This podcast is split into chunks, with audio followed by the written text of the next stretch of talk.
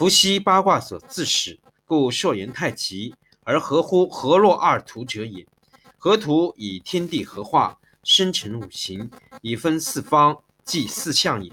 洛书以五行生变，而为九宫，四方之外加为四余，遂分裂八方，即八卦之象也。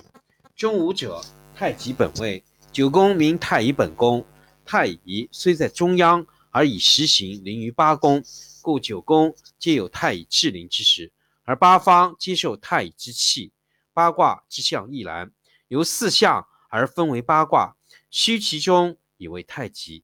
太极虽无象，其位固在，而其气运行于八卦，则八卦皆太极之象。分则为八卦，合则一太极。此天地自然之象数也。太极何以无象？则以意之重在变而推其用，故引其体，以体为先天，非如后天之有形也。太极之为太极，言其气之如是行，生化之如是成，不可以物拟之，故不象之也。然太极之气无时不在，所行之道无地不至，其所生化者自物见之，故列八卦既有太极。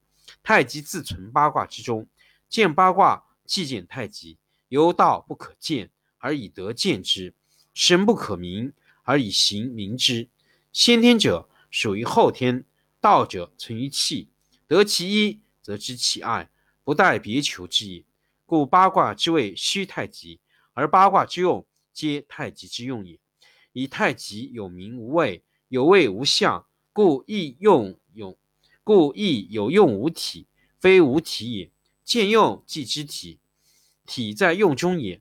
传所谓神无方亦无体者，即此意也。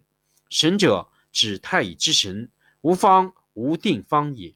言太乙虽居中宫，而周行八方，无定也。亦无体，则太极之不显其象，而其用存于八卦。不独八卦，六十四卦，三百八十四爻。皆有所用，皆太极之用也。用见而体藏，故曰无体。后人不明此意，遂不解无体之谓何也。夫天地之大，为神者一，为行者万，为体者一，为用者万，故有上下道起之书。太极。太极体道而用神，为名可名，而物不可拟。合之则一，分之则万，皆此太极也。如何天地，一太极也；而天地间万物皆有太极在。道一太极也，而天下万事皆有太极在。太极不可得而象者，恐象之而人以为物也。故虽有太极之图，只可视为虚拟之象，不得认为一物也。不得为物，而物皆有之，故易卦不列太极，而全易卦爻皆存之。